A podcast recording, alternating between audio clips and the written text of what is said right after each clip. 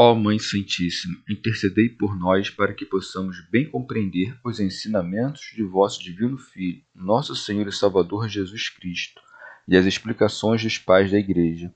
Ó Virgem Imaculada, ofereço-vos este trabalho e peço que abençoais aqueles que o ouvirem, e que seja para a maior honra e glória de Deus. Amém.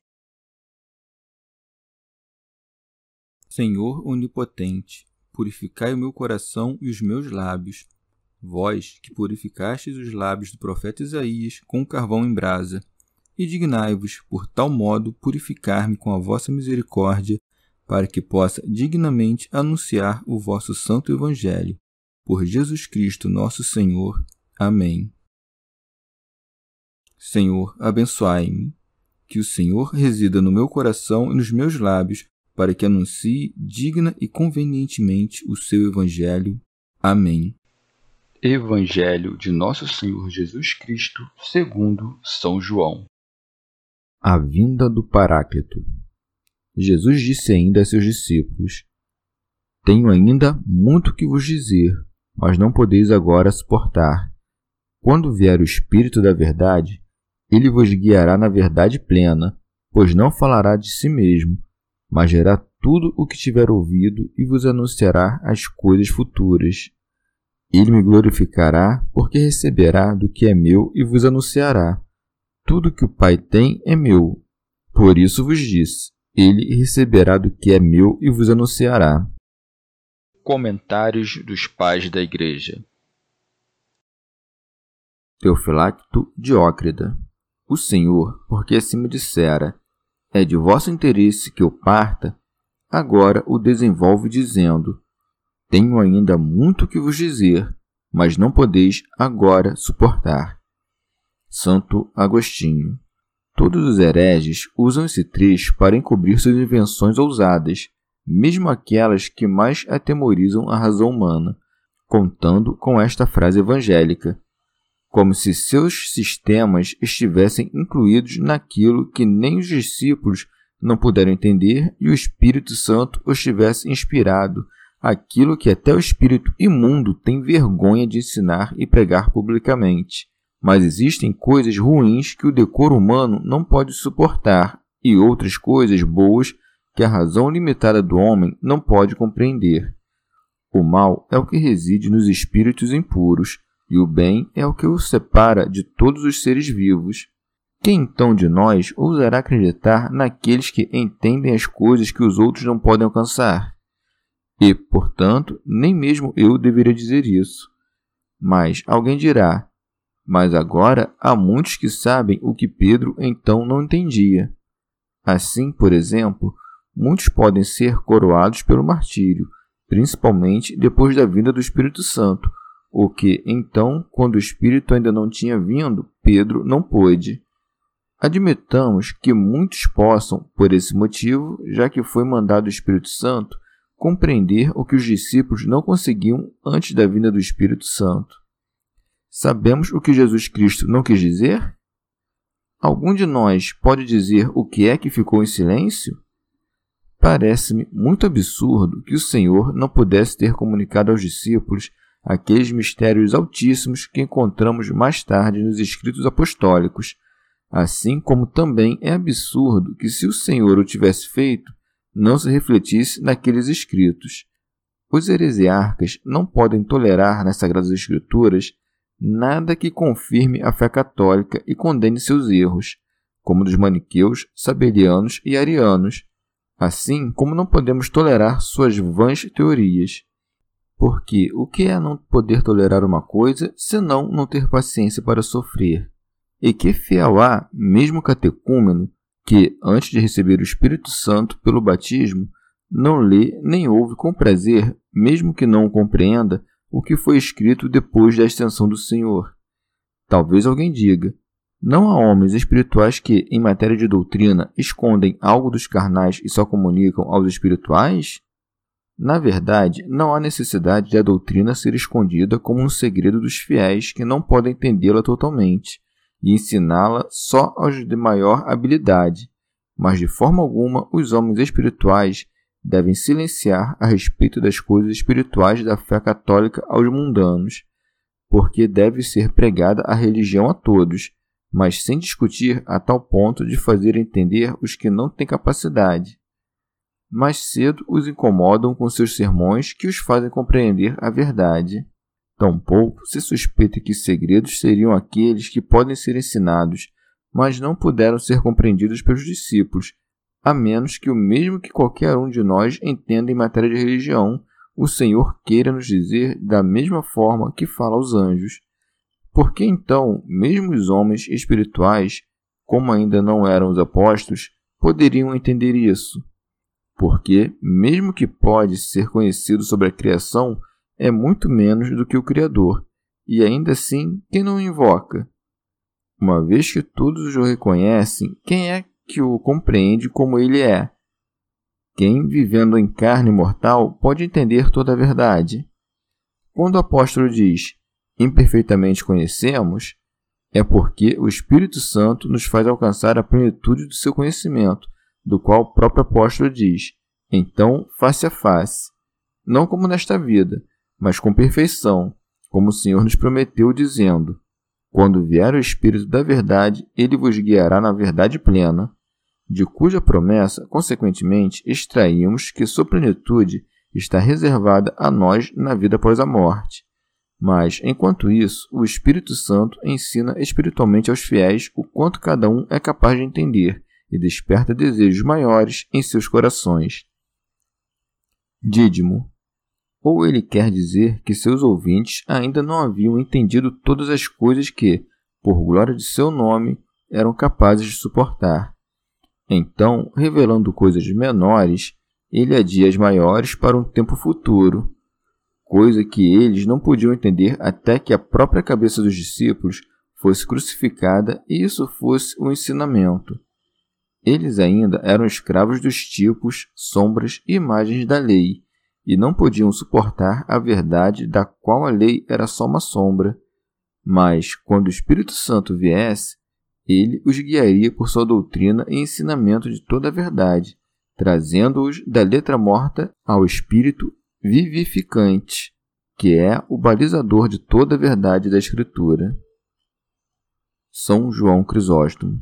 Nosso Senhor, para que os discípulos, ao ouvirem, mas não podeis agora suportar, mas depois, subentende-se, podereis, e o Espírito Santo vos guiará no caminho da verdade integral, não fossem achar que o Espírito Santo era maior que ele, acrescenta: Pois não falará de si mesmo, mas dirá tudo o que tiver ouvido. Santo Agostinho. Aqui disse algo semelhante ao que já havia dito a respeito de si. Por mim mesmo, nada posso fazer, eu julgo segundo o que ouço. Mas dizemos que isso pode ser dito sobre o homem. Mas como entender que o Espírito Santo não teve nenhuma fraqueza da criatura? Devemos entender assim que ele não existe por si, pois o Filho é engendrado pelo Pai e o Espírito Santo procede do Pai. E, quanto à diferença de engendrar e proceder, é longa explicação e temerário definir. Ouvir é saber, e saber é ser, porque isso não é pelo Espírito para si mesmo, é de quem procede e de quem vem sua essência. Do mesmo modo, tem o conhecimento e a capacidade de ouvir, que não é outra coisa senão o conhecimento que possui. O Espírito Santo, então, sempre ouve, porque o conhecimento que possui é eterno. Assim, de quem ele procede, ouviu, ouve e ouvirá. Dídimo. E diz: Pois não falará de si mesmo, isto é, sem mim e sem a minha vontade e de meu Pai, porque ele não existe por si mesmo, mas pelo Pai e por mim. Como ele existe e fala, vem do Pai e de mim. Fala a verdade, ou seja, inspiro o que o Espírito fala e assim é o Espírito da verdade. Porém, dizer e falar na Trindade não é segundo o nosso modo de entender, mas segundo a forma incorpórea das naturezas, e especialmente da Trindade que põe a sua vontade no coração dos crentes dignos de ouvir a sua voz. O Pai que fala e o Filho que escuta significam o consentimento e a identidade da natureza entre os dois, mas o Espírito Santo, que é o Espírito da verdade e sabedoria, não pode, quando o Filho fala, ouvir o que não sabe antes, em atenção ao que vem do Filho, isto é, a verdade que procede da verdade, o Consolador que vem do Consolador. Deus Espírito da verdade procede de Deus Pai e Deus Filho. Finalmente, para que ninguém separe a vontade e a união do Pai e do Filho, está escrito: Mas gerá tudo o que tiver ouvido. Santo Agostinho. Disso não se infere que o Espírito Santo seja menor que o Pai e o Filho. Isso foi dito dele pelo motivo de que procede do Pai. Não vos inquiete que o verbo tiver ouvido esteja no tempo futuro. É um tiver ouvido eterno, porque o conhecimento nele transmitido é também eterno. Em tudo que é eterno, sem início e sem fim, pode-se usar qualquer tempo verbal. E embora tal natureza imutável não admita foi e será, mas apenas é, não faltaremos à verdade se dissermos foi e é e será. Foi porque nunca não foi. Será porque nunca não será. É porque sempre é. Dídimo. Por meio do Espírito da Verdade é concedido aos santos varões o conhecimento das coisas futuras. Por isso, os profetas vaticinavam repletos deste mesmo Espírito e viam como presentes as coisas que mais tarde se seguiriam. Daí que se siga, e vos anunciará as coisas futuras. São Beda. Consta que muitos, por estarem repletos da graça do Espírito Santo, conheceram os acontecimentos vindouros. Porém, como também muitos, embora resplandeçam com mil virtudes, não conhecem, todavia, as coisas vindouras, quando nosso Senhor diz que o Espírito Santo e vos anunciará as coisas futuras, podemos entender que ele restituirá às vossas memórias os gozos da pátria celestial. Aos apóstolos, porém, anunciou o que lhes aconteceria, a saber, os males que sofreriam por confessar Cristo e os bens que, em recompensa desses males, haveriam de receber. São João Crisóstomo. Por meio destas palavras, Nosso Senhor levantou os espíritos dos discípulos, já que a raça humana por nada anseia mais do que saber o futuro. Ao anunciar-lhes, portanto, os futuros perigos, arranca-os dessa preocupação porque os previne de cair neles por desatenção. Em seguida, mostrando que poderia dizer-lhes a verdade integral a que os levará o Espírito Santo, acrescenta: Ele me glorificará. Santo Agostinho. Ele me glorificará porque, derramando a caridade sobre os corações dos crentes e tornando-os espirituais, desvendou-lhes de que modo o filho, que até então só conheciam segundo a carne e consideravam homens que eram mero homem, era igual ao Pai. Ou ainda porque, depois que a caridade derramada pelo Espírito Santo os encheu de fé e escorraçou o medo, então anunciaram Cristo aos homens, divulgando sua fama por toda a terra. É que Nosso Senhor aqui atribui ao próprio Espírito Santo o que os apóstolos viriam a fazer soprados por ele. São João Crisóstomo. O Senhor, como tempos atrás houvesse dito, um só é vosso Mestre, o Cristo, aqui, para que acolhessem também o Espírito Santo, acrescentou, porque receberá do que é meu e vos anunciará. Dídimo. Em receberá do que é meu, receber deve ser entendido no sentido cabível à natureza divina, Assim como o filho, ao dar, não é privado do que dá, nem leva prejuízo quando beneficia outro, do mesmo modo, o Espírito Santo não recebe o que já antes não possuía, pois, se recebesse o que antes não tinha, tornar-se-ia, uma vez passado adiante o dom, um perdulário arruinado. Por isso, deve-se reconhecer que o Espírito Santo recebe do Filho o que era próprio de sua natureza, e que não é uma substância que dá, outra que recebe, mas uma só que, ao mesmo tempo, tanto dá quanto recebe, assim como se diz que o filho recebe do pai aquilo de que subsiste. Com efeito, nem ao filho outra coisa senão o que lhe é dado pelo pai, nem a outra a substância do Espírito Santo, senão o que é dado pelo filho. Santo Agostinho.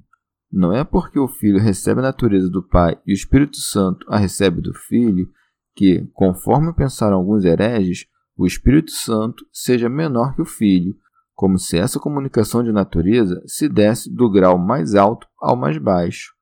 Por isso é que Nosso Senhor, resolvendo essa questão, explica porque falou assim, dizendo: Tudo o que o Pai tem é meu. Por isso vos disse: Ele receberá do que é meu e vos anunciará.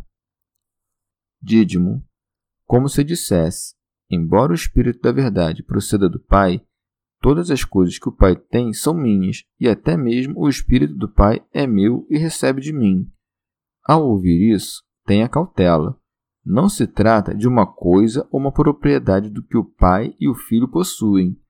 Aquilo que o pai possui de acordo com a sua substância, ou seja, sua eternidade, imutabilidade, bondade, é isso que o filho também possui, para além das armadilhas dos lógicos que dizem, portanto, que o pai é o filho. Se ele realmente tivesse dito tudo que Deus tem é meu, a impiedade poderia ter aproveitado a ocasião para aparecer mas quando ele diz: Tudo o que o Pai tem é meu, por usar o nome do Pai, ele se declara o Filho, e sendo filho, ele não usurpa a paternidade, embora pela graça da adoção ele seja o pai de muitos santos. Santo Hilário de Poitiers. Nosso Senhor, portanto, não deixou de forma incerta. O Paráclito é do Pai ou do Filho, pois ele é enviado pelo Filho e por ele procede e procede do Pai. Pergunto se proceder do Filho e proceder do Pai é a mesma coisa. Certamente, proceder do Filho deve ser considerado uma e a mesma coisa com proceder do Pai, porque quando ele diz tudo que o Pai tem é meu, portanto, diz eu, que ele procederá. Ele mostra aqui que as coisas foram procedidas dele porque todas as coisas que o Pai tem são suas, mas procedem do Filho também. Essa unidade não tem diversidade, nem importa de quem procede, visto que aquilo que é dado pelo Pai é também dado pelo Filho. Chegamos ao fim de mais um dia de comentários da Catena Áurea. Muito obrigado por ficarem até aqui, que Nossa Senhora derrame suas graças sobre nós e até amanhã.